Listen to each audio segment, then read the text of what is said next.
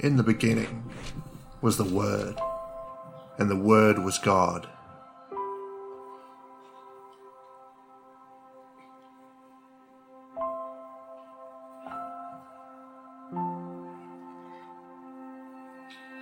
Through him all things were made. In him was life, and that life was the light of all mankind. The light shines in the darkness.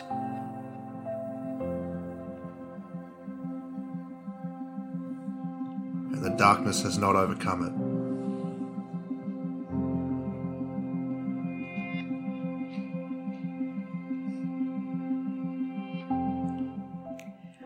Well, good morning.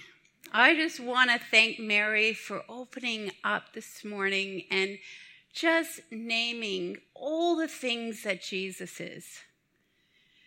Because this morning we're continuing our series on Jesus is. And before we get started, I just want to open up in prayer. Father, I just want to thank you for sending Jesus. And Jesus, I want to thank you for dying on the cross for our sins. May your word come alive in our hearts today. May you speak to us. May you work in our lives. And Lord, may we take your word and apply it. Now, bless your word this morning. May you be glorified in the words that are spoken, and may you be lifted up. In Jesus' name, amen. Well, good morning. We're continuing our series in Jesus Is. Now, I'm sure that most of you know that this book of John that we have been studying is often used to, to bring people to know the Lord better, to, to, to share the gospel. So, oftentimes, if you're speaking to somebody who doesn't believe in the Lord Jesus Christ and wants to know more, the first book we direct them to is the book of John.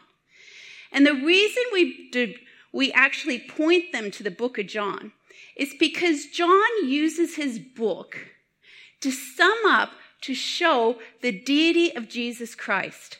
At the very end of his book, in John 20, verse 31, he said, But these things are written so that you may believe that Jesus is the Messiah, the Son of God, and that by believing you may have life in his name. This entire book shows you that Jesus is who he says he is. He is the Son of God. Everything in this gospel is proving his deity. All the way through the actions of Jesus, the miracles of Jesus, the words of Jesus, all of these things that John records, there is left no question, no question of who Jesus is. So, as we start this morning and we're reading John chapter 2, verses 13 to 22. So, if you have your Bibles or your phone or you just want to read it on, on the screen with me, I'm going to start reading on, in verse 13, John chapter 2, verse 13. When it was almost time for the Jewish Passover, Jesus went up to Jerusalem. In the temple courts, he found people selling cattle, sheep, and doves and others sitting at the tables exchanging money.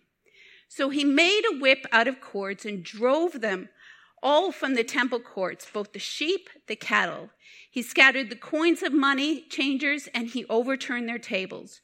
To those who sold doves, he said, Get these out of here. Stop turning my father's house into a market. His disciples remembered that it was written, Zeal for your house will consume me. The Jews then responded to him, What signs can you show us to prove your authority that you have to do all of this? Jesus answered them, Destroy this temple, and I will raise it again in three days. And they replied, It has taken 46 years to build this temple, and you are going to raise it in three days? But the temple he had spoken of was his body. And after he raised he was raised from the dead, his disciples recalled what he had said. Then they believed the scripture and the words that Jesus had spoken. So I want to set the scene here. I want us to understand that Jesus has just begun his ministry. He has done his first miracle in, in Cana of Galilee, where he turned the water into wine. And from there, he went to Capernaum with his mother, his brothers, and his disciples. Now, Capernaum was the place that some scholars say was kind of where Jesus had his base. A lot of miracles happened around Capernaum. So it made a lot of sense that after, after the wedding that Jesus and his disciples, his mother and his brothers went to Capernaum for a few days before they headed to Jerusalem for the Passover. Jesus' public ministry began here and it would continue for the next three years. Every year of Jesus' life, he went to the Passover in Jerusalem. At the 10:30 service, the kids are going to be watching a video and it's showing exactly that. It shows Jesus as he went to the temple when he was eight days old um, to be circumcised. Then it shows him at 12 years of age, where his pa- parents lost track of him, and he was found sitting in the temple, listening to, listening and learning from the scholars. Now Jesus is starting his ministry and he enters into the temple for the Passover. Now, the Passover for the Jews was, a, was an annual feast. Every year, the, the Jews would make their way to Jerusalem. And the Passover started because back in the days of Moses, the Israelites were kept in slavery by the Egyptians. And God told Moses he was going to free them from the slavery. Pharaoh would not let them go, and we know the story of the plagues that hit Egypt until the final plague came.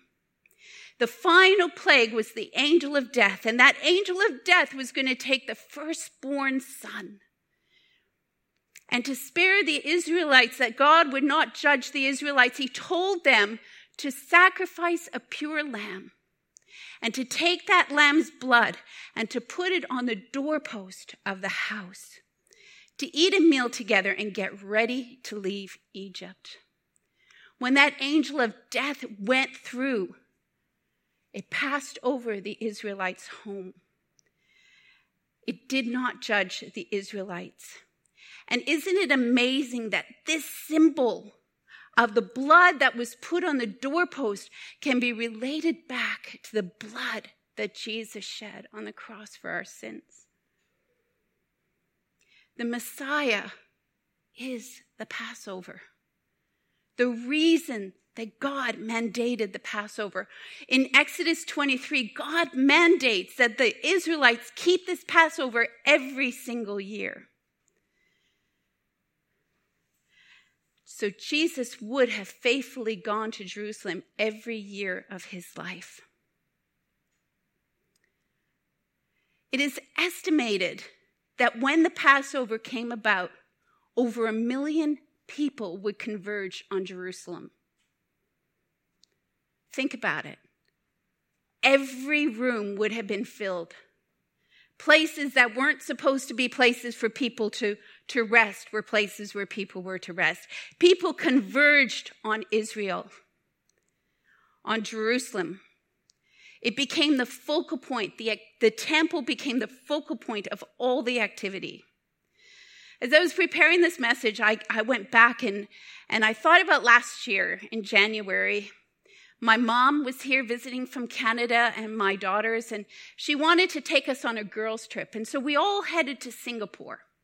And we had this amazing time in Singapore, and we had such a fantastic time. Well, at the end of January, we were just starting to hear all the COVID stuff coming through.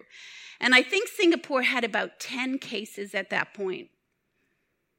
And then at the end of January is the Chinese New Year. And all the people were coming in from, from China to celebrate Chinese New Year. And quite a few people were coming from the Wuhan province. And my mom and I are very, we, we don't, we, we take risks. And even though we knew that COVID was the thing and that it had actually been coming out of China, we thought it would be so cool to see how the Chinese um, culture celebrated New Year. So off we headed to Chinatown. And as we were there, I was overwhelmed with the amount of people that were in Chinatown. This is a picture I actually took. My mom has a terrible sense of direction. And I held on to my mom with all that's worth. It was just chocker block full of people. There were people selling things on each side, and, and you would just go, and it was all similar stuff. It wasn't really different, but just venue after venue after venue, and people were pushing through, and there was food, and there was noise, and there were smells of, of the food and the people. I held so tight to my mom, and uh, I, as I was preparing this message, I, I got an inkling of what it would have been like in Jerusalem. A million people converging in Jerusalem to the temple being the focal point.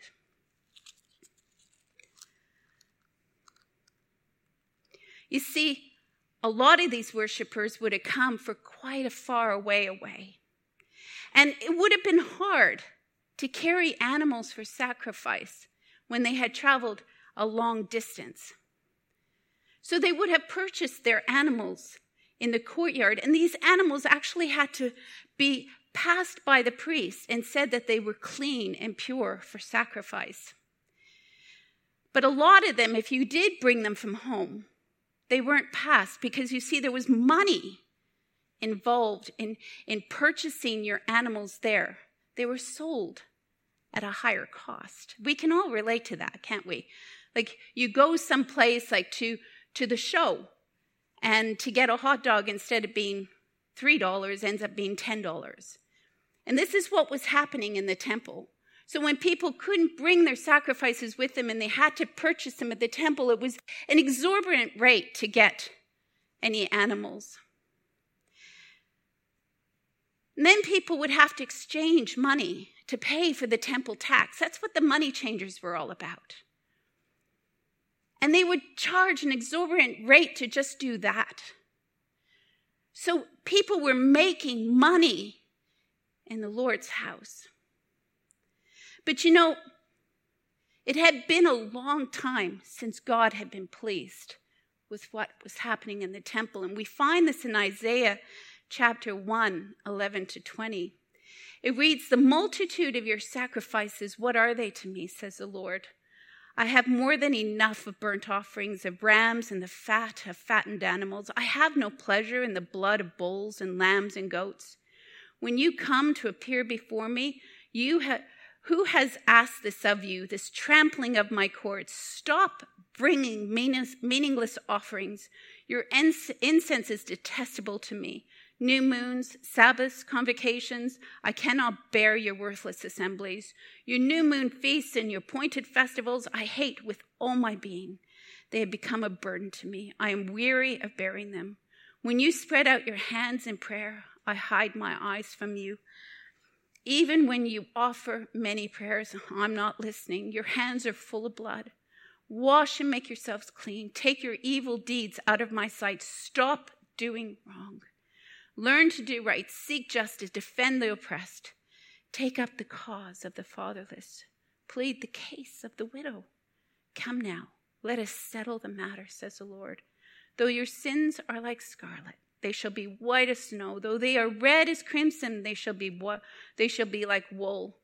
If you are willing and obedient, you will eat the good things of the land. But if you resist and rebel, you will be devoured by the sword, for the mouth of the Lord has spoken. It could have been written in Jesus' day, yet it was written in the Old Testament. It is the same problem. It was highlighting the old issue of hypocrisy amongst the people. The temple was to be a place of worship. That was the focal point of the temple, but it turned into a house of hypocrisy. It made sense, though, that people purchased their animals there. It was too hard for traveling families to carry their sacrifices. But you know, originally, Originally, the sacrifices were actually sold outside the temple court. But as time went on and people stopped worshiping God and it became more about the money and it became more about self satisfaction, those, those tables moved inside.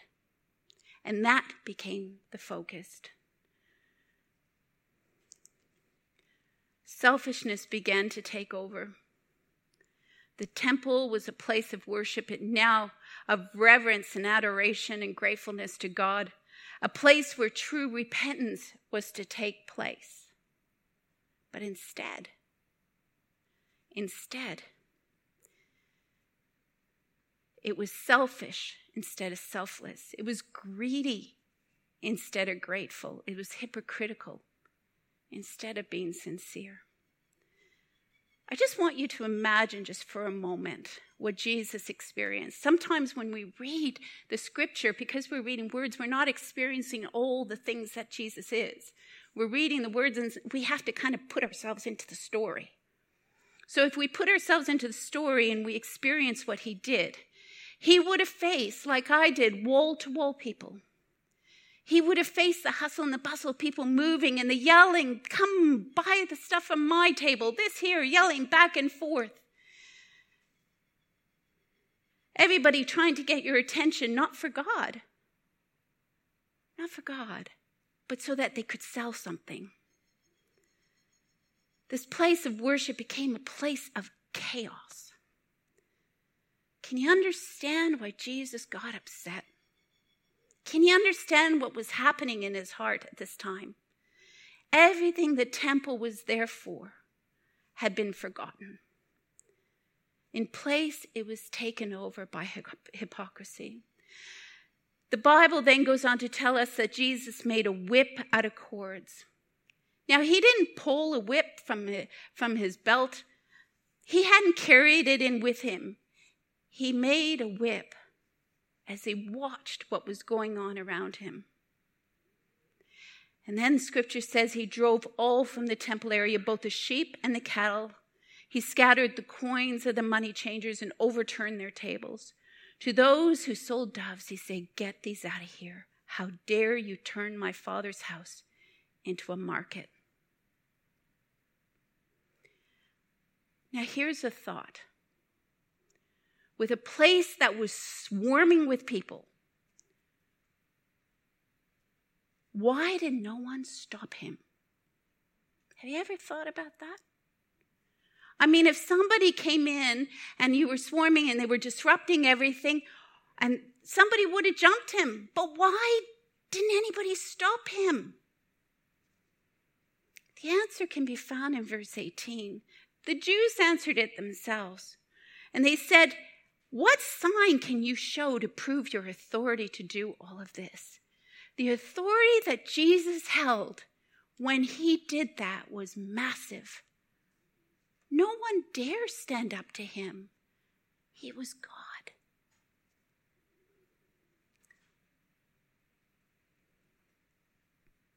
Jesus answered them, You destroy this temple, and I will raise it again in three days.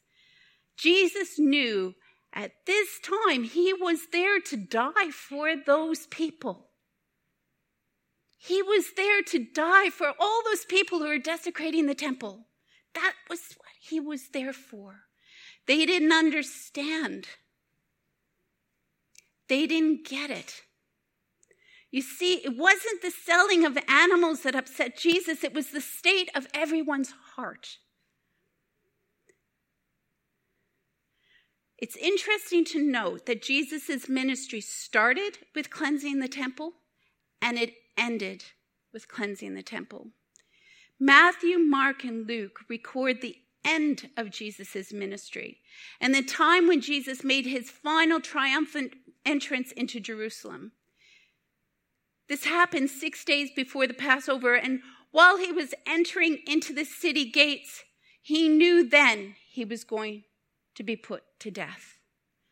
And As he went into the temple again, he saw all these money changers and he saw people selling animals, and he again got angry. He said, It is written, My house will be a house of prayer, but you have made it a den of robbers. John 3:16 says for God so loved the world that he gave his only son that whosoever believes in him shall not perish but have eternal life. As he was driving the money changers out of the temple for the last time, he knew he was there to die.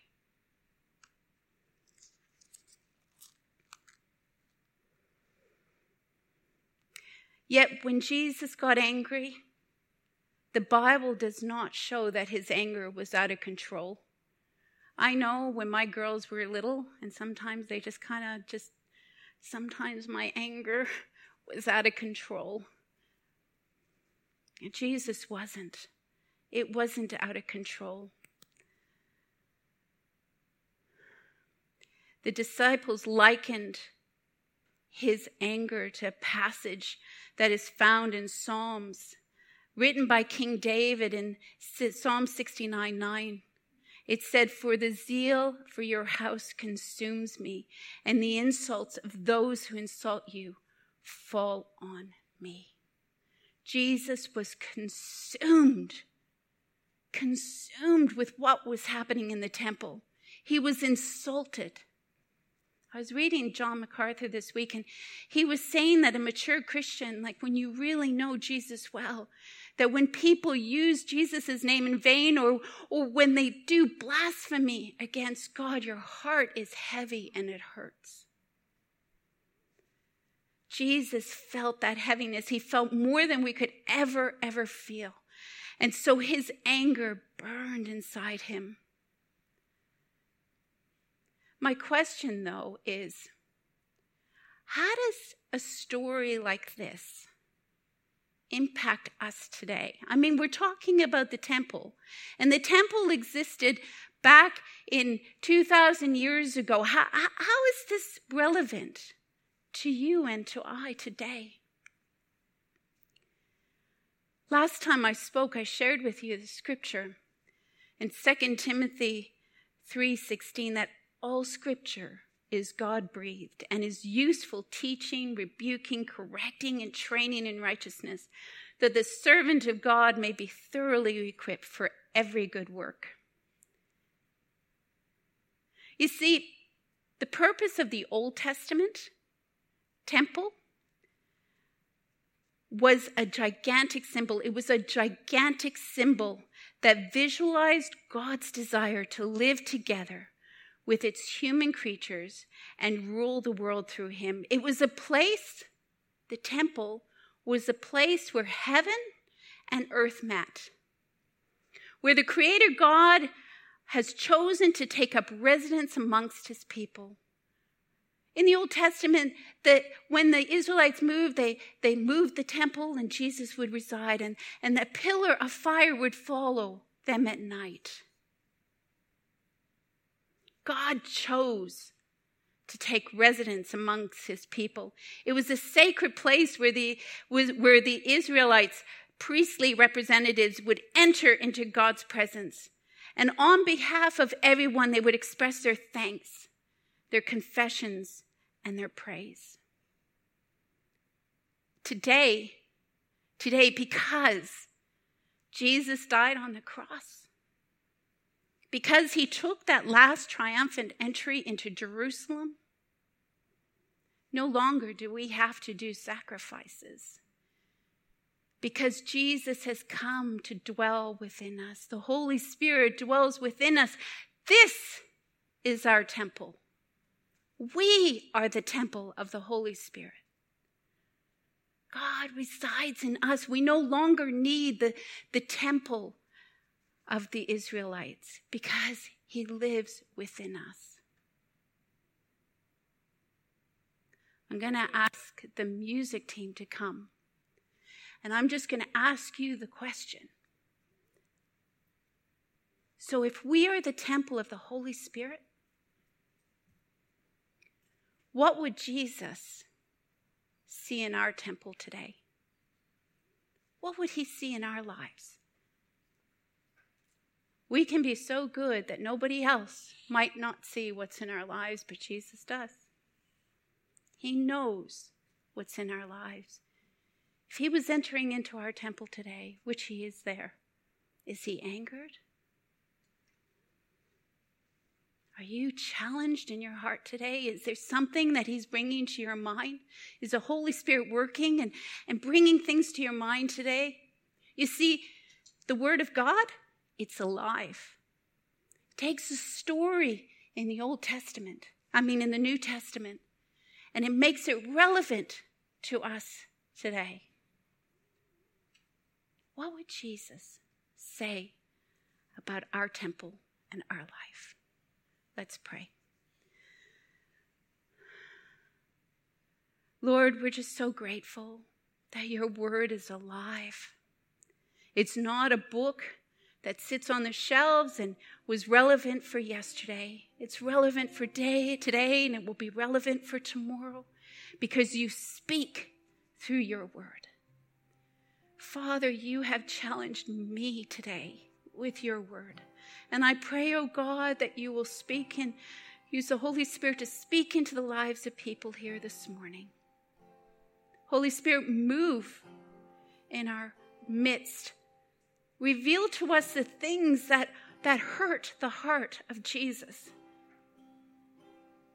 I pray, God, that, that we will bring to your cross the things that pain you, that hurt you, that our temple will be a temple of worship, a temple where we glorify your name and we lift your name on high. May you be glorified today, we pray. In your precious and holy name, amen.